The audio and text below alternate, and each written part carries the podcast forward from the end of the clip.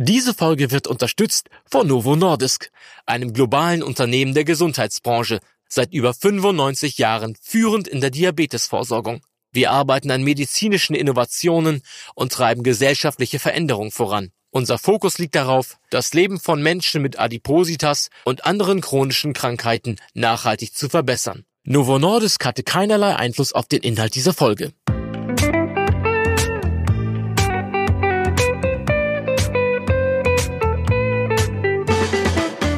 Dr. Med Matthias Riedel Talkt ist Ihr Ernährungspodcast ohne schlechtes Gewissen. Welche Ernährungsweise ist wirklich gesund? Und wie kann ich mit meiner Ernährung Zivilisationskrankheiten entgegenwirken? Was sollte ich essen, wenn ich Übergewicht habe oder bereits zum Beispiel an Diabetes erkrankt bin? Wie vermeide ich Foodfallen? Und wie sehr leidet mein Essverhalten bei einem stressigen Alltag? Und wie kann ich mich nicht mit Diäten plagen? Ernährungsdoc Dr. Riedel hat die Antworten. Der ernährungsmedizinische Kopf des Magazins ist nicht gesund. Dr. Med Matthias Riedel gibt Ihnen in jeder Folge Tipps und Tricks für die tägliche ausgewogene und gesunde Ernährung.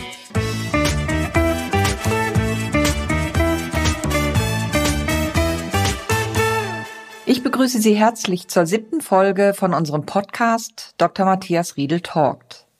Diesmal reden wir über ich esse jetzt mal nichts. Intervallfasten als Abnehmhilfe. Low Carb, No Carb, Paleo. Nie gab es so viele Ernährungsarten und Trends, wie das heute der Fall ist. Ernährungsumstellungen liegen mächtig im Trend. Doch Moden, das wissen wir aus Erfahrung, kommen und gehen dann auch wieder. Was macht Intervallfasten so anders? Darüber rede ich mit Dr. Matthias Riedel. Herzlich willkommen, Dr. Riedel. Ja, vielen Dank für die Einladung zum Podcast. Lassen Sie uns auf eine kleine Zeitreise gehen. Wir reisen ins Jahr 1920 ins hessische Witzenhausen. Dr. Otto Buchinger hat gerade seine eigene Heilfastenklinik, das Kurheim Dr. Otto Buchinger, gegründet. Was macht dieser Mann da so Revolutionäres? Ja, äh, die äh, Anfänge äh, der, des Fastens, die gehen ja auch noch weiterhin zurück zu den, zu den Griechen. Es gab immer wieder ähm, Beobachtungen auch, äh, dass, dass Tiere, aber auch Menschen, dass wenn es ihnen nicht gut geht, dass sie da einfach nichts essen, dass sie inappetent sind. Und äh, die, diese Erfahrung, so funktioniert ja Naturheilkunde und Fasten, Intervallfasten ist ja ein Element der Naturheilkunde, das muss man so sagen. Das ist eine Schnittmenge, auch zur Ernährungsmedizin, ja, aber äh, die Naturheilkunde hat äh, das äh, Fasten und das Intervallfasten schon ganz lange im Programm. Und äh, die frühen Ärzte, die das, Herr Buchinger, äh, implementiert haben, haben das teils auch aus eigener Erfahrung gemacht. Also wenn man so die Fastenpioniere, äh, insbesondere auch aus Deutschland anschaut, dann sind da sehr häufig Menschen bei, die gesundheitliche Probleme hatten und die aus eigener Erfahrung gemerkt haben, hu, das hat mir geholfen und haben dann so etwas äh, daraus entwickelt. Es äh, gibt auch äh, Fastenideen, die von äh, Kutschern entwickelt wurden. Das prominenteste Beispiel ist halt der Kutscher, der gesagt hat, also wenn meine Pferde krank sind, dann essen sie nichts und äh, hat daraus dann entwickelt, ja, also das sollte man vielleicht auch machen, nichts essen, wenn man krank ist und dann wird es schon wieder besser, dann kommt der Appetit auch wieder. Also das sind Naturkunde funktioniert eben so, dass man guckt, was läuft in der Natur, was funktioniert und dann entsteht daraus Naturheilkunde. Und äh, das ist in der äh, Fasten, im Fastenbereich genauso. Und da ist auch äh, Buchinger einer der Protagonisten, aber es gibt auch noch viele andere, äh, die das ähm, Fasten auch publik gemacht haben und auch vom Konzept her weiterentwickelt haben. Und natürlich sind es dann auch noch mal die Russen, die das Fasten dann äh, weiter hochfähig gemacht haben, weil aus Ermangelung von modernen Rheumamedikamenten haben sie halt auch sehr viel mit Fastenkuren gearbeitet. Und das weiß man auch, auch in Studien ganz klar, Rheuma Rheumatiker profitieren von Fastenepisoden. Die wirken antientzündlich und fördern damit auch äh, das geringere Krankheitsniveau bei Rheuma.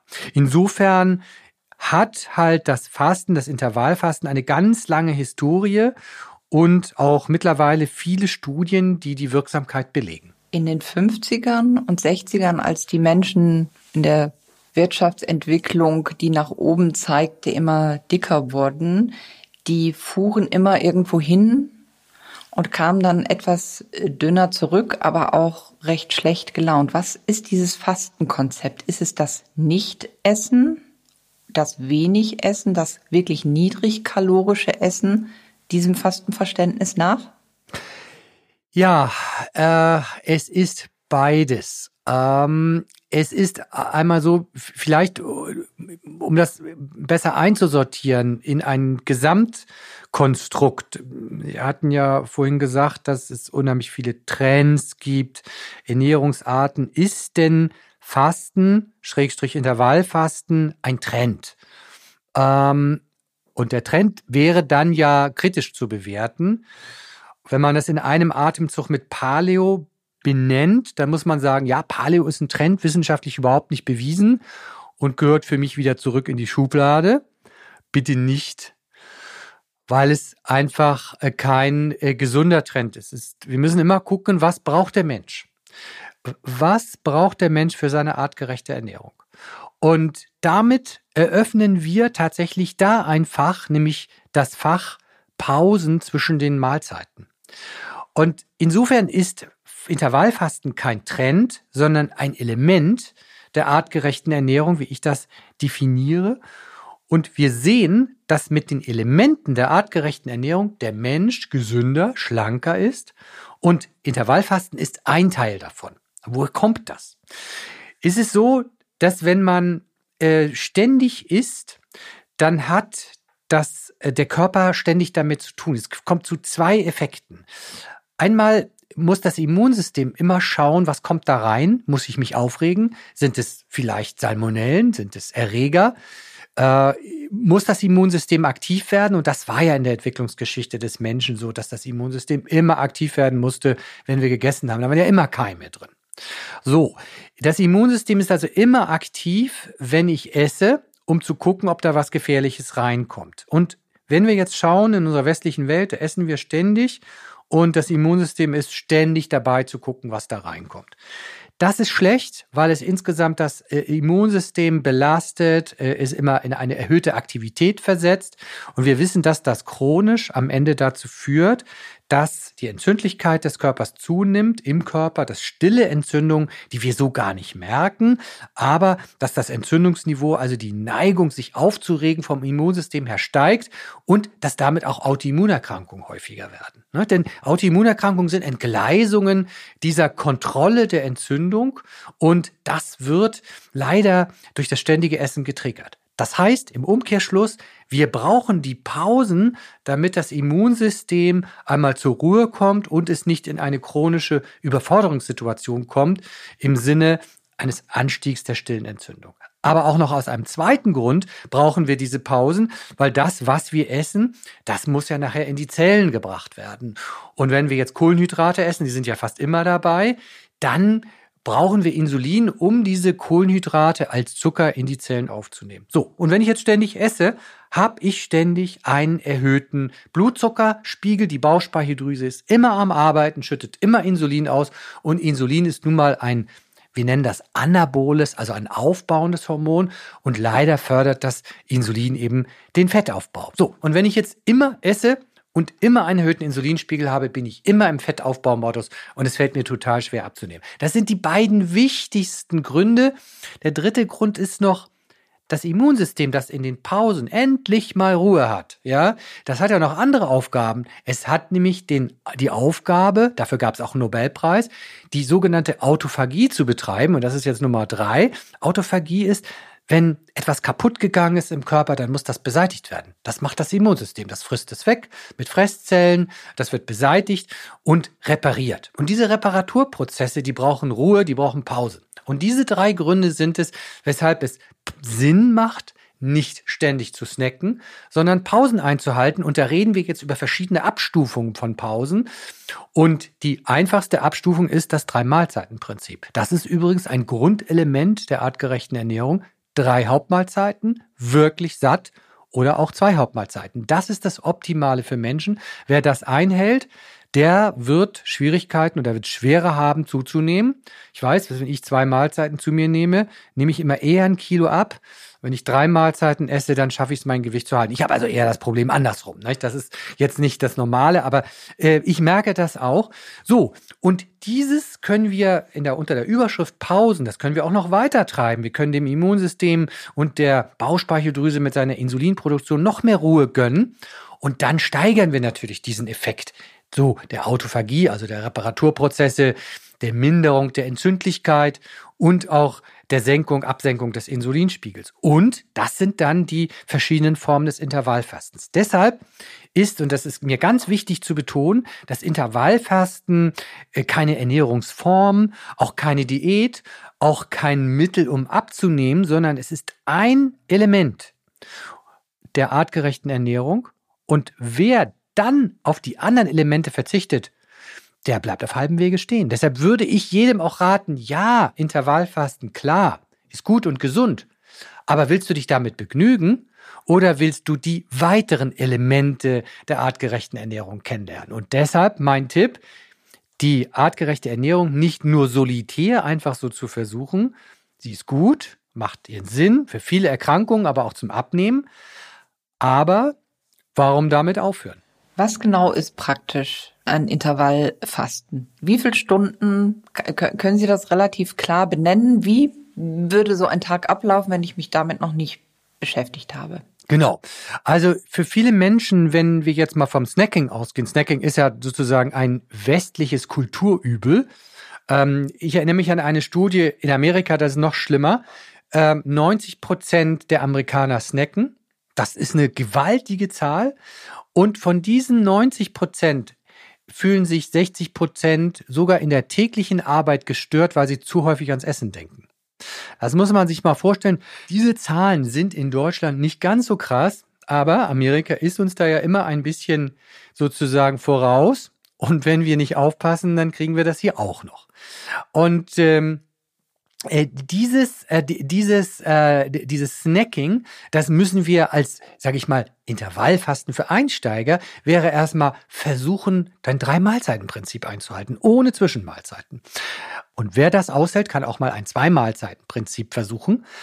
Und wer das schafft, nur zweimal am Tag zu essen, der ist schon sozusagen in der Oberstufe des Intervallfastens, weil zwei Mahlzeiten, das drapieren wir mal so in den Tag als ein spätes Frühstück und dann gibt's noch mal ein frühes Abendessen und schon habe ich ein Intervall in der Nacht von 14 bis 16 Stunden. Wie viel das genau sein müssen, das Intervallfasten, das ist auch äh, wissenschaftlich nicht ganz geklärt, aber wir wissen, dass ab 12, 14 Stunden wir schon von einem also nächtlichen Fasten sprechen mit positiven Effekten, besser 16 Stunden. Und äh, man muss halt immer gucken, was passt zu meinem Leben, was schaffe ich, was halte ich durch.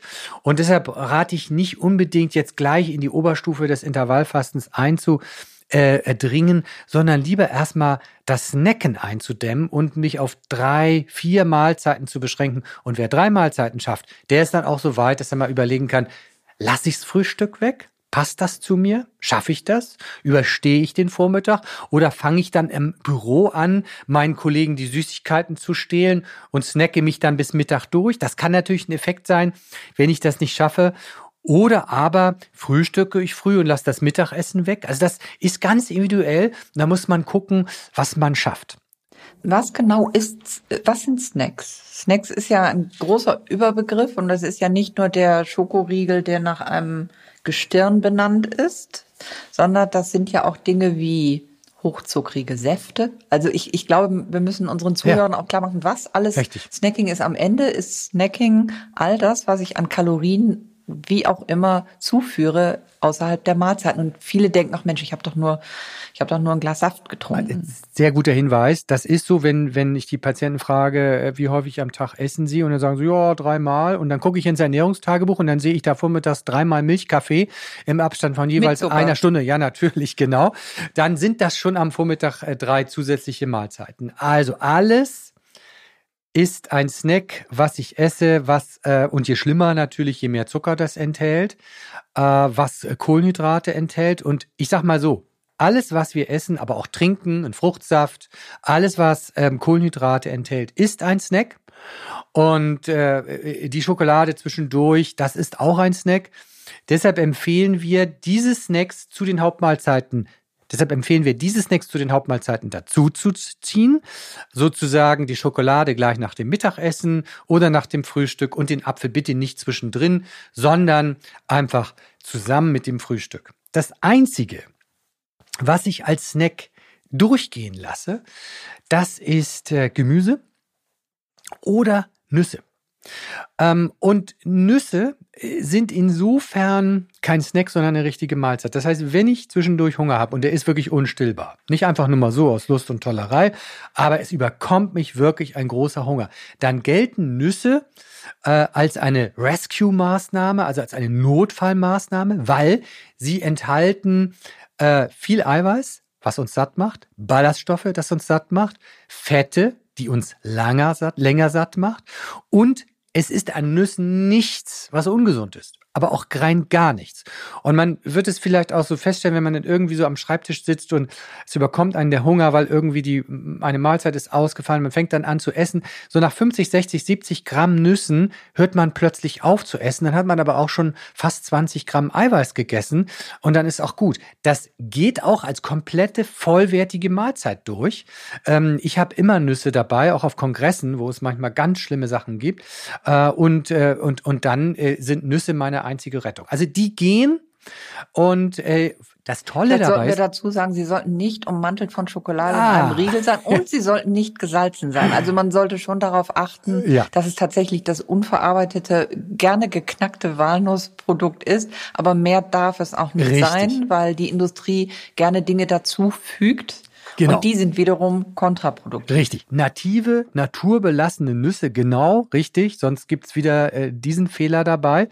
Und äh, die Nüsse, und das können wir eben ganz einfach feststellen, wir, es geht uns ja nicht nur darum, dass wir in den, in, in den, Interva- in den Pausen, äh, dass wir das Immunsystem wenig zu tun hat, sondern es geht uns auch darum, gerade was das Abnehmen angeht, dass der Insulinspiegel niedrig ist. Und wir sehen nach dem Genuss einer Nussmahlzeit einen minimalen Anstieg des Blutzuckerspiegels. Das heißt, die Bauchspeicheldrüse äh, profitiert von einer Nussmahlzeit mehr als von einem normalen Snack.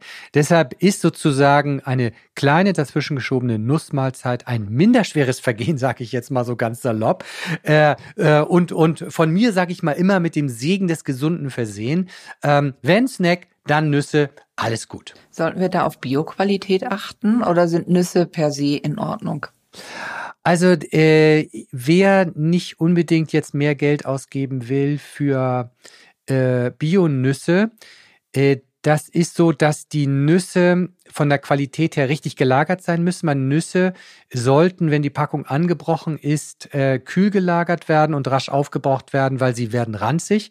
Und wir sollten darauf achten, dass sie nicht schimmlig sind. Ich würde dann immer auf einen besseren Nusshersteller zurückgreifen. Dann äh, ist die Rate an Schimmelpilzen, diese Schimmelpilze, die Aflatoxine beispielsweise, stehen auch im Verdacht, eben Krebs zu erregen, äh, insbesondere Leberkrebs, was sehr tragisch ist.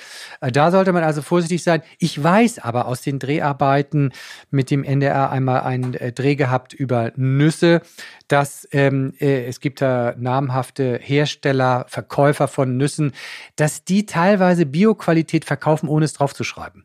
Seit der Zeit äh, kann ich ja auch dann sozusagen diese Nüsse kaufen, die Bioqualität haben. Die sind sowieso auch hochpreisig, aber die hochpreisigeren Hersteller, äh, die haben häufig auch Bioqualität, ohne das irgendwie groß draufzuschreiben. Die geben sich größte Mühe und reisen zu den Lieferanten an und schauen sich an, wie die produzieren, was die produzieren. Äh, gut, und wer genug Geld hat, der kann dann auch zu Bionüssen. Aber es ist nicht unbedingt notwendig, ich esse auch nicht immer nur Bionüsse. Würde auf Nüssen äh, ein gutes grünes Nutri-Score-Siegel kleben? Leider nein. Und das, äh, ich bin ein äh, äh, erklärter Gegner des Nutri-Scores, weil erstens ist es freiwillig und freiwillige Maßnahmen der Industrie bitte nicht. Zweitens ist äh, der, der Nutri-Score so willkürlich und wenn man mal schaut, wir haben das mal verglichen, sind sogar Maisflocken mit 80 Prozent Maisstärke, was dann wirklich äh, auch dick macht, gesünder als Walnüsse. Das muss man sich mal, mal vorstellen. Und dieser Nutri-Score macht also Weizenbrötchen gesünder als Naturjoghurt, Bio-Naturjoghurt. Also das ist, oder Maisgrieß, Polenta gesünder als Oliven. Also es ist unfassbar, äh, welche, äh, welche Volksverdummung dabei entsteht. Oder Weißbrot gesünder als gekochter Parmaschinken. Also das ist ja Eiweiß und, und Eiweiß hilft uns eher beim, beim Abnehmen. Oder Nudeln sind gesünder oder besser äh, gerätet als als äh, Emmentaler oder noch schlimmer, Goldbärchen oder ich sag nochmal, oder noch schlimmer, Gummibärchen sind besser geratet als 85-prozentig kakaohaltige Schokolade. Also ich gucke da nicht hin. Ich schüttel manchmal wirklich den Kopf über die Ergebnisse der Nutri-Scores und ehrlich gesagt, was soll denn dann äh, der Kunde äh, auch davon halten? Und wenn mir Nüsse so schlecht bewertet werden, tut mir leid, äh, dann fehlt mir für den Nutri-Score jegliches Verständnis. Für mich ist das ein Feigenblatt der äh, Industrie in äh, Kooperation mit äh, der mit dem Bundesministerium für Ernährung und Landwirtschaft. Das zeigt, wir tun ja was, äh, beschwert euch nicht. Aber das ist nichts. Also insoweit werden Sie setzen, das vermute ich einfach mal, auf äh, Bildung. Ich, ich glaube, dass auch ein Schulfach fehlt. Unbedingt. Ernährung. Ja, unbedingt. Äh, es ist schon so, und wir können das nicht unseren Biologielehrern aufladen, sondern wir brauchen Diätfachberufe in der Schule.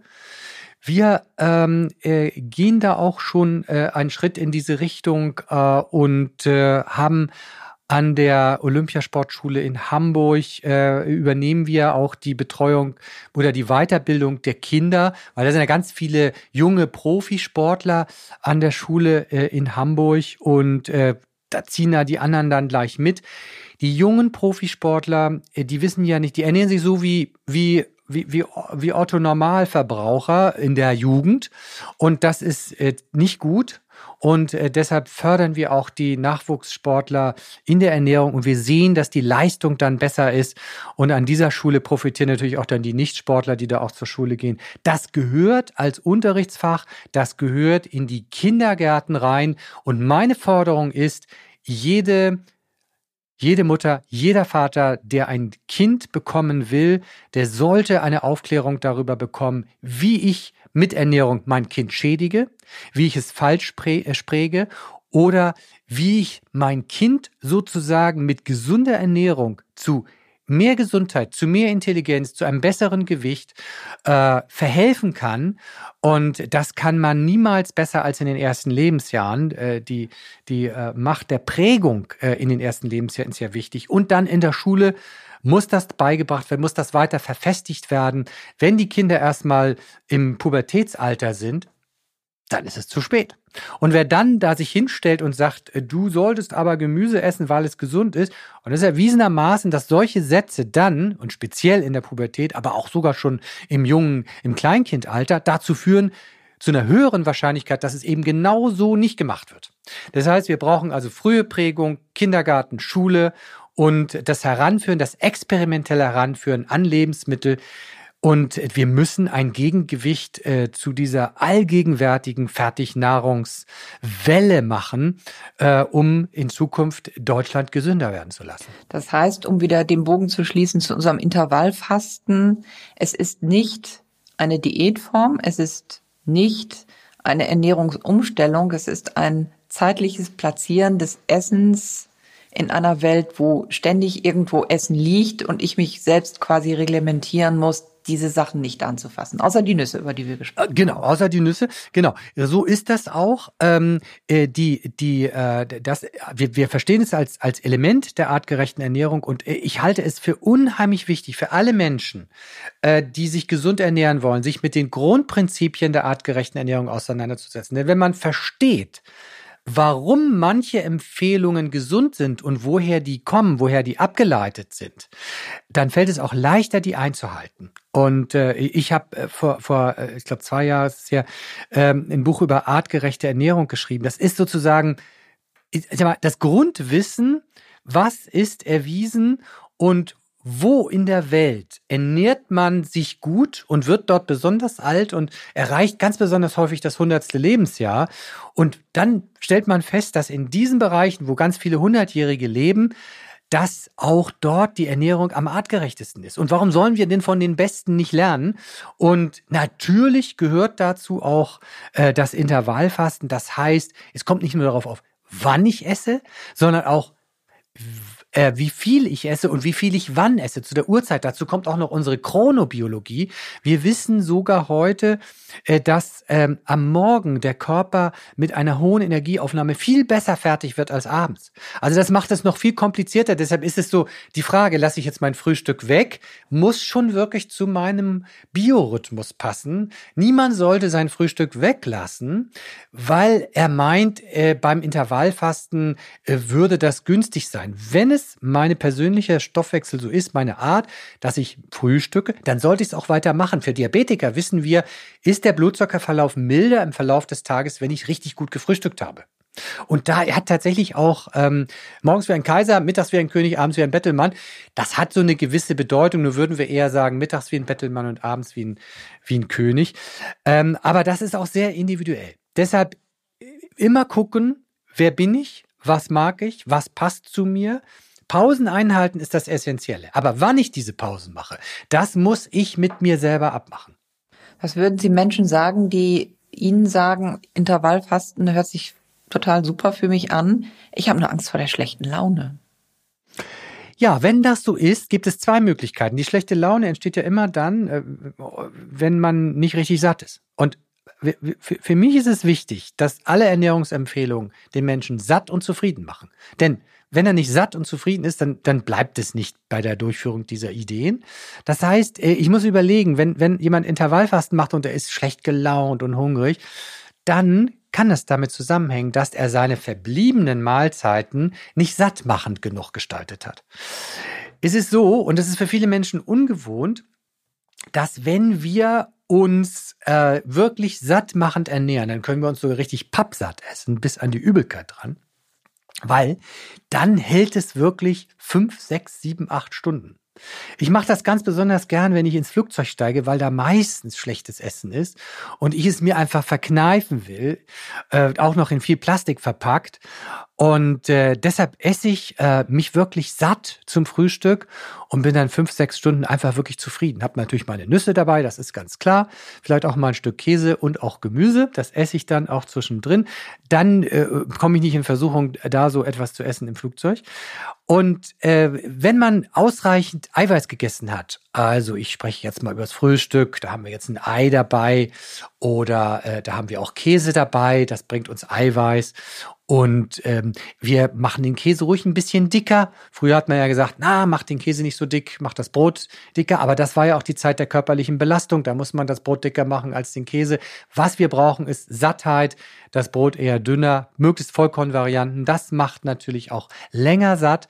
Und äh, wer beachtet hat, dass er rund 30 Gramm, 35 Gramm Eiweiß zu einer Hauptmahlzeit gegessen hat, der ist automatisch satt. Ich rate mal zu dem Versuch, das ist jetzt keine allgemeine Ernährungsempfehlung, aber ich rate mal zu dem Versuch, wenn man wirklich mal fünf, sechs, sieben, acht Stunden satt bleiben muss, ohne zu snacken, aber mal zwei Eier morgens zu frühstücken. Danach ist man so elendig satt, weil das sind allein schon 16 Gramm Eiweiß. Dann kommt noch, weiß ich nicht was, vielleicht ein, ein Fischbrötchen dazu oder Fischbrot oder das ist jetzt wieder, was ich esse, aber ähm, äh, oder ein Käsebrot dazu mit Vollkorn und schön dick Käse und ein bisschen Gemüse dazu. Das füllt den Magen, das macht Magendehnung und man wird sehen, vielleicht noch ein Joghurt dazu äh, mit Haferflocken und ein paar Nüssen und schon hat man genug Eiweiß, Ballaststoffe, Magendehnung, um fünf, sechs, sieben Stunden satt zu bleiben. Da, da ist allein der Gedanke dann ein Essen dann schon zu viel wenn ich jetzt drei Toast gegessen habe oder vier oder fünf mit Marmelade, da fehlt es an Eiweiß, da fehlt es an Ballaststoffen, da fehlt es an Magendehnung. Und nach zwei Stunden bin ich dann dabei, äh, mal zu gucken, wo äh, in dem Büro, in der Redaktion äh, äh, eigentlich die Snacks äh, vergraben sind. Und wie von Fernlenkung äh, steht man plötzlich davor und isst es.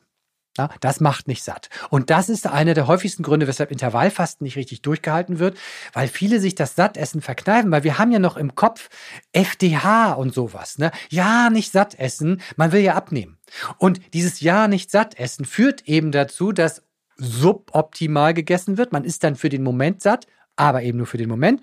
Und nach zwei Stunden hat man das Gefühl, oh, nach drei Stunden wird dieser Hunger nicht mehr überbrückbar, wird begleitet von schlechter Laune und Unruhe.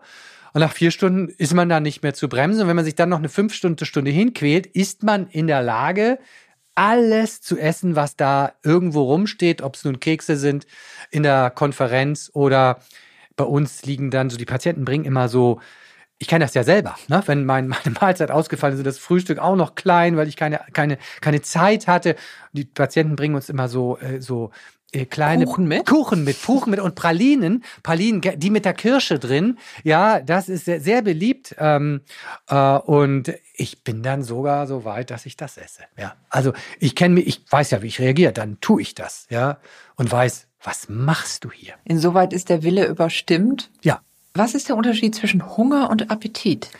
Ja, ähm, wir, wir müssen dann unterscheiden. Also es gibt ja auch noch verschiedene Hungerarten. Das macht das ja noch mal komplizierter. Nicht? Wenn wir im Fernsehen eine, eine Werbung äh, über Pilsener, äh, ein, ein Pilz sehen, dann äh, nennen wir das den Augenhunger. Ja, also das kennt man auch. Man, man es hat eigentlich gegessen und äh, sieht da irgendwas. Ah, oh, jetzt ein Bierchen, das wäre vielleicht gar nicht schlecht. Wenn man das denkt, dann ist der Augenhunger. Äh, oder man geht durch den Hauptbahnhof und riecht plötzlich äh, frisch gebackenes Brot. Das nennen wir den Nasenhunger. Ja, ähm, es gibt auch den emotionalen Hunger. Man kommt nach Hause, oh, das war ein fieser Tag und irgendwie frustrierend, die Hälfte geschafft, äh, nur Ärger. Stau noch dazu dann äh, ist es dann dieses emotionale Essen, wo man denkt, jetzt gönn ich mir mal was, äh, was mich vermeintlich gut stimmt. Das macht es auch dann vielleicht kurzfristig. Also es gibt verschiedene und es gibt tatsächlich den erst den echten Zellhunger. Das ist also der Bedarf des Körpers. Ja. Und das Ganze wird auch noch spüren wir den noch in diesen Zeiten. Ja, Kennen wir genau, ihn? Genau, das ist das Problem. Das ist das Problem mit dem mit dem Anstupsen im Supermarkt, mit dem Nudging, mit den Kiosken. Wenn ich durch den Hauptbahnhof gehe, dann kriege ich viele viele Angebote. Da gibt es dann äh, Currywurst und, und Döner und äh, Kuchen satt. Äh, das ist tatsächlich schwierig in unserer, ähm, in so einer lauter, äh, reizüberfluteten Welt, wo uns äh, Werbung äh, an den äh, Litfaßsäulen, überall sehen wir Werbung, wir hören Werbung im Radio. Äh, das ist tatsächlich ganz schwierig, da die Linie zu behalten, zu wissen, was macht die Gesellschaft mit mir, was macht die Werbung mit mir äh, und da bei der Spur zu bleiben. Der, der beste, die beste Absicherung gegenüber äh, solcher Anfälligkeit ist eben wirklich das Pappsattessen. Und einfach darauf achten, ein Frühstück ohne die richtige Eiweißmenge ist kein sattmachendes Frühstück. Möglichst bitte auch noch mit Gemüse, weil wir müssen ja am Tag auf die richtige Gemüsemenge kommen. Und Rescue.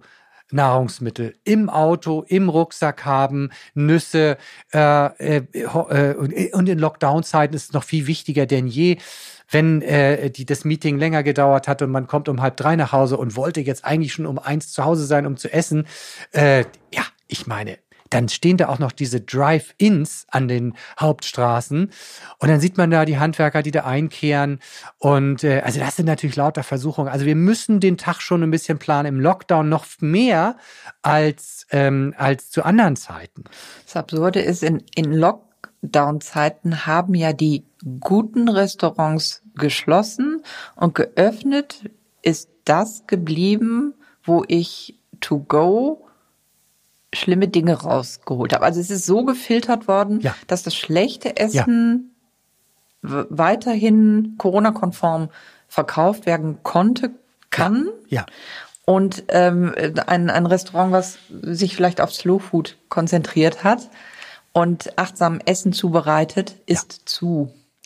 Es scheint so, als würde es eine höhere Macht geben, die mit dem Schließen der Fitnessclubs und dem Schließen von Restaurants von äh, Qualität tatsächlich äh, übrig bleiben. Imbisse, ja, es ist so. Und äh, das ist äh, für uns natürlich eine ziemliche Belastung. Das ist sozusagen eine, eine Negativauswahl äh, die äh, unserer Gesundheit ganz bestimmt nicht gut tut. Und wenn das jetzt noch äh, äh, über einen längeren Zeit sich hinzieht, dann äh, fürchte ich tatsächlich das Schlimmste, auch für Essgewohnheiten. Und wir können uns natürlich auch neue Essgewohnheiten angewöhnen. Wir nennen das dann sozusagen Gewohnheitssüchte. Wir verlernen gesundes Essverhalten und bekommen Gewohnheitssüchte, äh, sodass man das Gefühl hat, äh, ich müsse jetzt hier dieses Fastfood essen. Äh, immer wenn ich nach Hause komme, dann gehe ich zum Fastfood-Restaurant. Äh, da profitieren natürlich äh, die falschen Restaurants von. Und ähm, äh, es ist eher äh, äh, mein Anliegen, den Menschen von ihren Gewohnheitssüchten äh, wegzubekommen. Es ist halt immer, wenn ich nach Hause komme, nasche ich was. Diese Kiste, die müssen wir überdecken. Man sagt immer, wenn ich nach Hause komme, dann trinke ich einen schönen Tee oder einen schönen Kaffee oder ich mache etwas anderes Schönes. Aber wir müssen sozusagen diese schlechten Gewohnheiten über, überdecken. Und die Corona Lockdown-Zeit ist leider eine Zeit, in der sich sogar viele schlechte Angewohnheiten, ich höre das auch von meinen Patienten, wieder einnisten oder neu einnisten. Wobei das ja auch eine Chance hätte sein können, um die Stunde Null einzuläuten, den eigenen Kühlschrank. Es ist ja noch, äh, also die, die Verführung ist ja nicht da, wenn ich sie nicht zu Hause habe, aber wenn ich sie dort etabliere und sie quasi von außen dort ansiedel und äh, die Schokoriegel quasi munitioniere in meiner Wohnung und mich dann daran gewöhne, dann ist das ein großes Problem. Das, das ist ein großes Problem für Menschen, die alleine wohnen. Wir Menschen sind sozial lebende Tiere Säugetiere und brauchen die Gemeinschaft. Und wenn man sich jetzt zu Hause einschließt, fehlt die Gemeinschaft, das macht Traurigkeit. Aber äh, es ist auch der alleinstehende Mensch, der im Homeoffice arbeitet, ohne seinen, sag ich mal, seinen sozialen Kontakt mit den, mit den, mit den Kollegen und nicht eingebettet in einen weiten Freundeskreis. Äh, das äh, sind, sind grausame Zustände für viele Menschen, die dann ihr Ventil finden, in neuen Gewohnheiten äh, im Snacking, im Naschkonsum. Und das Problem ist, wenn ich aufstehe im Homeoffice, es sieht keiner und äh, dass ich dauernd zum Kühlschrank renne und hier und da was esse oder äh, meine Gummibärchen auf dem Tisch liegen habe. Das ist schlimm. Verträgt sich Intervallfasten ich muss gerade assoziativ an Sport denken, den ich ja dann zu Hause im, im Mobile Office auch nicht mache, beziehungsweise meine Schrittmengen sich ja dann auch noch auf das Mindeste reduzieren. Kann ich Intervallfasten und Sport gemeinsam äh, vereinbaren? Oh ja, das geht. Ähm, äh, wenn es sich um Spitzensport handelt, würde ich raten, das äh, mit einem Ernährungsprofi zu äh, besprechen. Wir machen solche Beratungen für den Olympiastützpunkt Hamburg-Schleswig-Holstein, haben eine äh, mehrere Fachbetreuer in dem Bereich. Und wer als Profisportler Intervallfasten machen möchte, sollte das in sein Trainingskonzept äh, mit einplanen. Das ist richtig, aber auch Freizeitsportler, die sich unsicher sind. Ähm, da geht es um die Frage, äh, wie viele Stunden vorher vor dem Sport darf ich gegessen haben. Wir empfehlen dann doch zwei Stunden vorher ein bisschen aufladen mit Kohlenhydrat bei Kohlenhydraten bei äh, Ausdauersport, also aber zwei Stunden Intervall einzuhalten. Also da wird es dann schon ein bisschen tricky, äh, wenn man das äh, mit dem Intervallfasten in Einklang bringen kann. Und da entstehen auch viele Fragen. Soll ich es so machen oder soll ich es so machen? Da empfehle ich eher äh, für Freizeitsportler, die sich einfach nur so normal bewegen. Alles gar kein Problem. Jetzt komme ich auf die äh, Themen, die Sie hauptberuflich bearbeiten. Hilft Intervallfasten gegen Krankheiten? Kann es heilen? Kann es lindern? Ja, da äh, Intervallfasten und äh, da ist es jetzt egal, ob man äh, in 16 zu 8, 16 zu 8 wäre ja also äh, 16 Stunden nichts essen über die Nacht und 8 Stunden lang äh, Essen macht oder fünf Tage 5 zu 2, das wäre also zwei Tage Fasten mit reduzierter Kalorienmenge und fünf Tage normal essen. Also ist egal, wir wissen, dass Pausen grundsätzlich antientzündlich wirken und für alle entzündlichen Erkrankungen positiv wirken. Und die klassischen entzündlichen Erkrankungen sind halt rheumatische Erkrankungen, Schuppenflechte, Rheuma, alle Rheumaformen, alle äh, Autoimmunerkrankungen, aber auch alle Immunerkrankungen, aber auch ähm, äh, Darmentzündungen beispielsweise profitieren davon. Und wir begreifen unsere Krankheiten auch jetzt neu. Wir, wir wissen auch, dass Diabetes Typ 2, auch Typ 1 auch eine entzündliche Erkrankung ist, weil die Entzündungsneigung ist erhöht bei diesen Erkrankungen und die münden dann auch in einer beschleunigten Arterienverkalkung und die profitieren auch davon. Also letztlich ist Arterienverkalkung letztlich auch ein Ausdruck einer gesteigerten stillen Entzündung und Intervallfasten äh, wird sich auch darauf positiv auswirken. Aber äh, die, die viele andere Erkrankungen, die man jetzt so gar nicht mit jetzt Entzündungen in Zusammenhang bringt, wie zum Beispiel Fersensporn. Ja? Fersensporn ist halt eine Reaktion des Gewebes auf erhöhten Druck und dann diese Knochenauswüchse an der Ferse drücken auf das Gewebe, das entzündet sich und schon tut es Hölle weh. Also auch das profitiert davon, äh, aber Intervallfasten würde beim Fersensport auch noch helfen, das Gewicht zu reduzieren. Das sind so sozusagen zwei Ansatzpunkte. Und ganz neu, aber so neu ist es vielleicht doch nicht, also seit ein paar Jahren begreifen wir auch die Depression als eine von Entzündung begleitete Erkrankung. Und wir gehen davon aus, dass Ernährung 30 Prozent zu 30 Prozent in der Lage ist, Depressionen zu verbessern. Und wir haben uns lange gefragt, woran liegt das? Äh, das liegt auch wohl daran, dass eine Depression zu entzündlichen Veränderungen im Gehirn führt, die dann diese Traurigkeit mitbewirkt. Und deshalb wirkt eine gewichtsreduzierende und antientzündliche Ernährung bei Depressionen auch. Das haben wir auch bei den NDR-Ernährungsdocs zeigen können, dass sich die Depression, wir hatten eine Patientin mit schwerer Depression, die ist in eine mildere Form übergegangen und sie hat gemerkt, dass genau diese äh, diese hemmungslosen Snacking-Phasen, die einen gerade bei Traurigkeit ja auch übermannen, für sie den psychischen Zustand noch weiter verschlechtert haben. Und da passt natürlich ähm, das Intervallfasten sehr gut dazu, wegen der antientzündlichen und gewichtssenkenden Wirkung, ja. Können Sie uns Tipps geben, wie es mit dem Intervallfasten nachhaltig, lang anhaltend klappt? Das ist ja auch eine Sache, ich glaube, es ist nicht ganz einfach. Es, es gibt, wie Sie sagten, immer, immer den Alltag, gegen den man ankämpfen muss. Ja.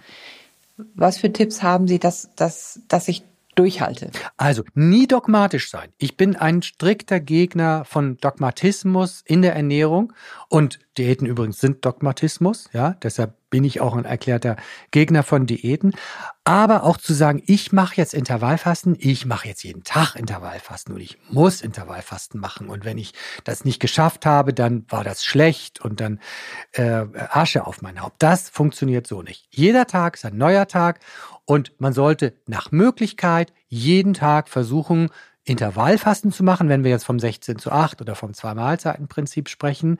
Ja, das sollte man versuchen. Und wenn der Tag gescheitert ist, egal, morgens der neue Tag. Und wenn wir irgendwie 50 Prozent der Tage Intervallfasten machen, auch gut. Es ist besser als gar nicht. Und wenn wir es zu 70, 80 Prozent schaffen, ist es noch besser. Aber es hat eine Wirkung und zwar schon sofort und es hat an dem Tag eine Wirkung. Das ist richtig. Und wichtig ist bei dem Intervallfasten, viele sagen ja, okay, jetzt äh, habe ich jetzt 16 Stunden gefastet beim 16 zu 8 und 8 Stunden darf ich jetzt essen. Und wenn ich jetzt in dieser Phase essen, was ich will oder mich ungesund ernähre, dann verschenke ich einen Teil dieses Erfolges. Es ist natürlich sicher so, wir wissen das beim Intervallfasten, wenn ich diese acht Stunden richtig esse, ist der Effekt natürlich viel größer. Ich sozusagen nutze die Chancen des Intervallfastens gar nicht, wenn ich sage, acht Stunden esse ich egal was ich will. Da ist auch ein Schokoriegel dabei. Hm, das ist schade, weil man natürlich diese Chance verpasst, wenn ich dann in den acht Stunden auch noch mich nach den Regeln der artgerechten Ernährung richte. Sattmachendes Eiweiß, viel Gemüse, pflanzlich esse, pflanzliche Öle, Nüsse esse, dann verdoppel ich natürlich den Effekt noch des Intervallfastens, als wenn ich jetzt in den acht Stunden, ich sag mal, einfach nach Schnauze esse und so tue, als gäbe es keine artgerechte Ernährung. Das gilt auch für 5 zu 2, also an den äh, äh, fünf Tagen zu essen, was ich will, sich schlecht zu ernähren, hebt natürlich den Erfolg des Intervallfastens zum Teil auf. Das heißt, man sollte Intervallfasten als ein Teilelement der artgerechten Ernährung, die uns gesund macht oder gesund erhält, betrachten. Und dann haben wir den größten Effekt. Eins muss man aber dazu sagen. Wer ohnehin schon dünn ist und Probleme mit dem Gewicht hat, also nach unten, der eher zur, Ab zur Gewichtsabnahme neigt und das Intervallfasten macht, der droht eher noch mal ein Kilo mehr zu verlieren, weil es wirkt in diese Richtung. Und eins muss man sagen, wer Probleme mit seiner Muskelmasse hat, bei dem muss man auch auf die Muskelmasse achten und insbesondere in den Essphasen auch auf die Menge des Eiweißes, weil es gibt Studien, die zeigen, ja, es gibt Hinweise darauf, dass man beim Intervallfasten nicht die notwendige Menge Eiweiß bekommt, gerade wenn man in den acht Stunden irgendwas isst und nicht geplant. Äh, das sollte man schon beachten, weil Muskelmassenverlust ist das Letzte, was man durch eine Ernährungsumstellung bekommen sollte, weil Muskelmassenverlust ist etwas, was uns im Alter sowieso ereilt, irgendwann. Und es wird immer schlimmer und führt am Ende zur Gebrechlichkeit, zur Sturzneigung und zur Pflegebedürftigkeit. Das dürfen wir nicht vergessen. Und je mehr wir dabei helfen, die Muskelmasse abzubauen, äh, desto eher sind wir pflegebedürftig und aus unseren eigenen vier Wänden raus. Also das darf nicht passieren. Da, da bitte ich noch einmal darauf zu achten, dass man dann in der Phase, wo man ist, auch darauf achtet, reicht meine Eiweißmenge, um den Muskelmantel zu erhalten. Also ist es durchaus ein Thema, die äh, das Intervallfasten, wenn ich etwas älter bin, klug anzugehen. Genau so. Bewusst anzugehen und ernährungsphysiologisch richtig anzugehen. Richtig. Also nicht nur Intervallfasten machen, sondern auch das, was man isst, äh, optimal zu betrachten. Insbesondere, äh, wenn wir jetzt das 5 zu 2 machen, das heißt fünf Tage so essen und zwei Tage fasten mit verminderter Kalorienaufnahme. Wenn ich dann an den fünf Tagen das Drei-Mahlzeiten-Prinzip einhalte, das passt ja auch super zum Intervallfasten und dann auch noch die Elemente der artgerechten Ernährung mache, also eine ausreichende Gemüsemenge, 500 Gramm am Tag und eine ausreichende Eiweißmenge zu jeder Hauptmahlzeit. Immer denken, ist da Eiweiß drin, ist da nicht Eiweiß drin? Das ist ganz leicht auswendig zu lernen, weil die Produkte, die bei uns Eiweiß enthalten, die, die hat man innerhalb einer halben Stunde im Blick, man druckt sich das einmal aus. Wir haben das auch in unseren Büchern drin und dann hat man das im Kopf und dann denkt man, Moment, also da fehlte jetzt heute Eiweiß. Ach, esse ich noch ein Frühstücksei dazu, ja? Oder mach noch einen Joghurt dazu oder ach, dann mache ich es aufs Müsli die Nüsse. Dann komme ich auf meine Eiweißmenge. Das ist ganz wichtig, wenn man das auch noch einhält, hält. Dann ist natürlich Intervallfasten noch effektiver, weil man es nämlich mit den Elementen der artgerechten Ernährung verbindet. So wird ein Schuh draus. So wird ein Schuh raus. Und äh, Intervallfasten wird keine Mode, das ist gut. Ja, genau. Also das ist ja so, Paleo wird irgendwann, weil wir das am Anfang auch gesagt haben, Paleo wird irgendwann in der Versenkung verstehen. Ich muss noch mal kurz zwei Sätze zu Paleo sagen, weil es ärgert mich einfach, weil Paleo erhebt den Anspruch, die Ernährung, die artgerechte Ernährung des Menschen richtig zu definieren. Weil Paleo sagt, wir ernähren uns so wie die Menschen in der Steinzeit, deshalb heißt es ja auch Paleo, aber die Menschen in der Steinzeit haben sich ja überall in den Regionen anders ernährt. Man weiß das gar nicht so ganz genau. Aber eins ist ganz klar. Äh, äh, warum soll ich auf Milch verzichten? Warum soll ich auf Hülsenfrüchte verzichten? Und das größte Problem bei Paleo ist der unheimlich hohe Anteil an Fleisch äh, und an tierischen Produkten. Äh, das war doch auch den Steinzeitmenschen und den Menschen davor schwierig, äh, alles zu erjagen. Und wenn ich jetzt noch mal weiter zurückgehe, weil eine Ernährung in einer ganz bestimmten Epoche ist doch nicht die Blaupause für die Ernährung heute, sondern wir müssen zurückgehen in die Beginn, die Zeit der Menschwerdung. Der Mensch ist ja seit zwei Millionen Jahren auf der Erde und vor über zwei Millionen Jahren auf der Erde. Und vor zwei Millionen Jahren war der Mensch ein reiner Vegetarier. Ein reiner Vegetarier. Das ist unser Grundkonzept. Wir gucken uns mal unsere Zähne an. Die sind ja gar nicht in der Lage, einem Pferd ein Stück Fleisch aus dem Bein zu beißen. Das schaffen wir nicht. Mit dem Gebiss nicht. Da fehlen die Reißzähne. Unser Gebiss ist ein Mahlgebiss. Unser Darm ist für pflanzliche Ernährung geschaffen. Und wenn wir unsere Hände mal angucken, wir sind eher das Opfer äh, auf diesem, auf diesem Nahrungsmarkt als der Täter. Und es ist dann vor zwei Millionen Jahren passiert, dass mit der Versteppung von Ostafrika der Homo erectus einer der ersten Menschen war, die notgedrungenermaßen tierische Beiprodukte gegessen haben. Und das war aber kein Mammut. Das waren dann Käfer, das waren dann Würmer, das waren dann Schlangen, das waren Eier, die er verzehrt hat. Das hat übrigens die Menschwerdung, die Intelligenz auch gefördert. Da kamen Vitamine, Spurenelemente dazu. Das ist die Blaupause unserer Ernährung. Sprich, vegetarisch plus tierischem Beikonsum. Und das ist das Modell. Wer das ist, und das finden wir auch immer wieder in den sogenannten Blue Zones, überall auf der Welt, ob Okinawa oder Nicaragua, Sizilien, einige Dörfer, wo es an Hundertjährigen so wimmelt, da essen die so. Ja? Und äh, wenn wir von mediterraner Ernährung sprechen, das ist auch eine Form der artgerechten Ernährung, dann ist es übrigens so, dann meinen wir die Ernährung der Menschen auf Kreta in den 60er Jahren und nicht das, was wir im Griechen um die Ecke bekommen, nämlich Tzatziki aus der Tonne äh, und äh, den Fertigkrautsalat und eine riesige Menge Fleisch. Das war ja für den Griechen damals unerschwinglich. Da lagen dann ein, zwei Sardinen oder vier Anchovy auf dem Teller mit viel Salat aus dem Garten. Ja, das ist eine Frage, was man sich damals auch leisten konnte. Die hatten damals tatsächlich die artgerechte Ernährung, die wir als gesund erachten. Aber das, was hier alles verwestlicht wurde, ob das jetzt die asiatische Ernährung in unseren Restaurants oder die griechische Ernährung, ist zum Teil leider pervertiert und können wir bitte nicht mehr ähm, äh, mediterran im Ursprung nennen oder artgerecht. Es sei denn, man isst sich mit Antipasti den Magen voll. Das wäre dann tatsächlich was schön artgerechtes. Das ist viel Gemüse und hat entfällt pflanzliche Öle. Das ist alles in Ordnung. Aber so wie die Normalgerichte verändert wurden, so passt es nicht mehr. Vielen Dank, Herr Dr. Riedel, für das tolle Gespräch. Dankeschön. Ich bedanke mich. Vielen Dank. Diese Folge wurde unterstützt von Novo Nordisk einem globalen Unternehmen der Gesundheitsbranche, dessen Fokus darauf liegt, das Leben von Menschen mit Adipositas und anderen chronischen Krankheiten nachhaltig zu verbessern. Novo Nordisk hatte keinerlei Einfluss auf den Inhalt dieser Folge.